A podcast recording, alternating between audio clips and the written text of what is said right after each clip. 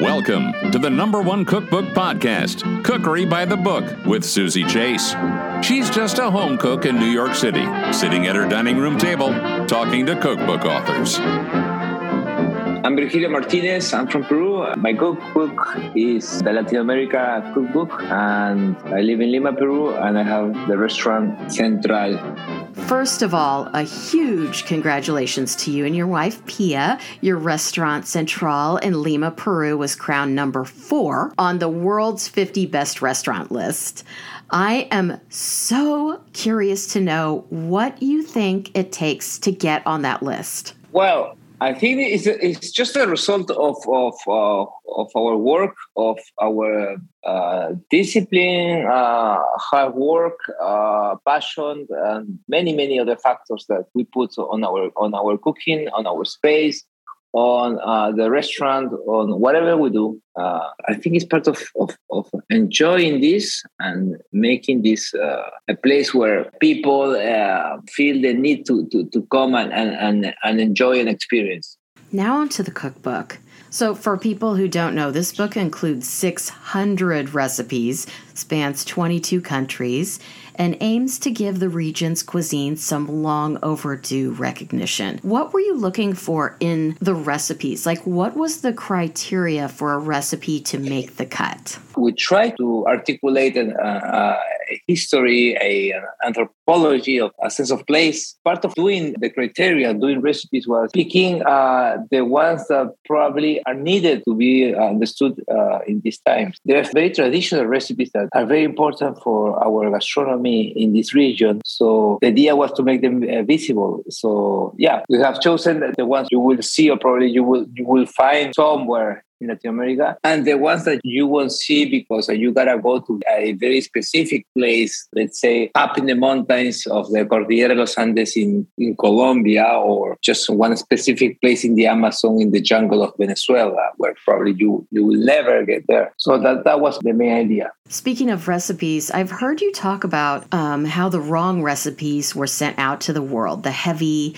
the fatty recipes, and the fruits and vegetables were largely left out. We got some, some, some stigma about Latin American cuisine. People have this idea that we do heavy stews uh, with lots of uh, chili pepper, lots of uh, spices, and, and very strong food, heavy food. And there's, there's also this idea of huge consumption of meat in Brazil, in Argentina and Uruguay. So, uh, and we actually showed in the in the in the past few years uh, how many vegetables and uh, how much fresh food we see in Latin America. Uh, if we count the variety of grains in the Cordillera, in the Andes, in in the Amazon, the wild uh, aromatics that, that you find in the altitude, everywhere in in, in the mountains, and and then uh, the fruits that you find in the Amazon, which probably some of them you, people have never seen before. Even for us, it's something new new to explore. I would say like 50% of the vegetables are pretty much unknown in the world.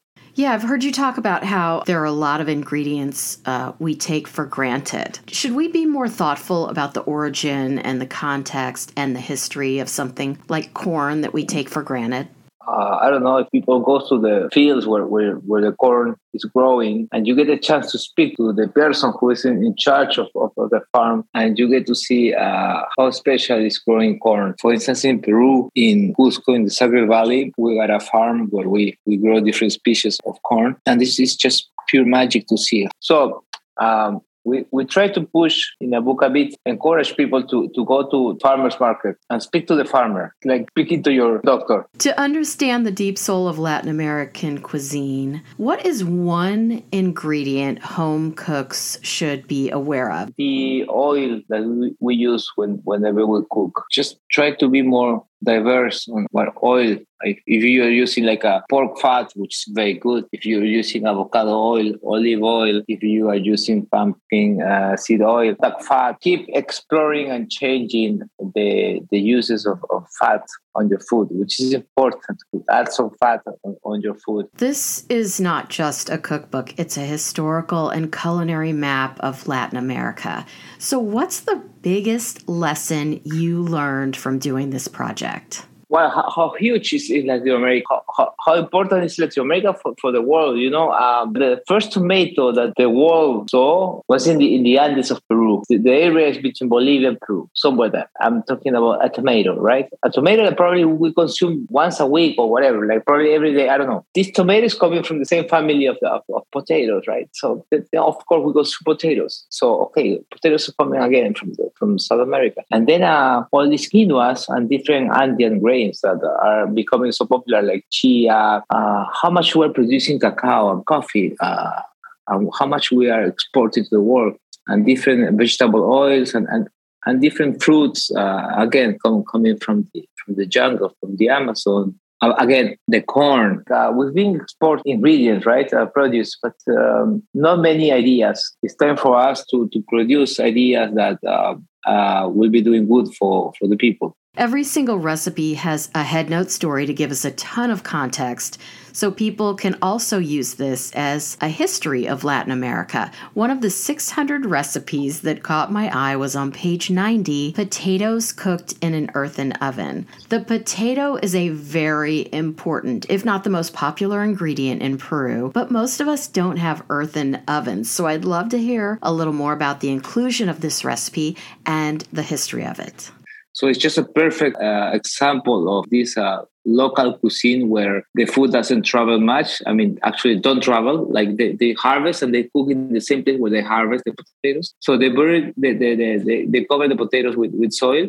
They warm the soil and, and they cover the whole thing. And after like uh, 45 minutes, you uncover uh, the, the, the, this uh, soil and you see the potatoes. Uh, and you actually eat the potatoes with, with soil. So the name of the preparation is called huatia. And this is happening in the Andes where people harvest the potatoes. They do this preparation just as an um, example of, of gratitude uh, of, of the harvest.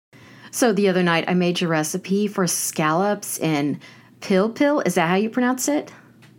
Yeah, Pil Pil. Pil yeah. Pil sauce on page uh, 222.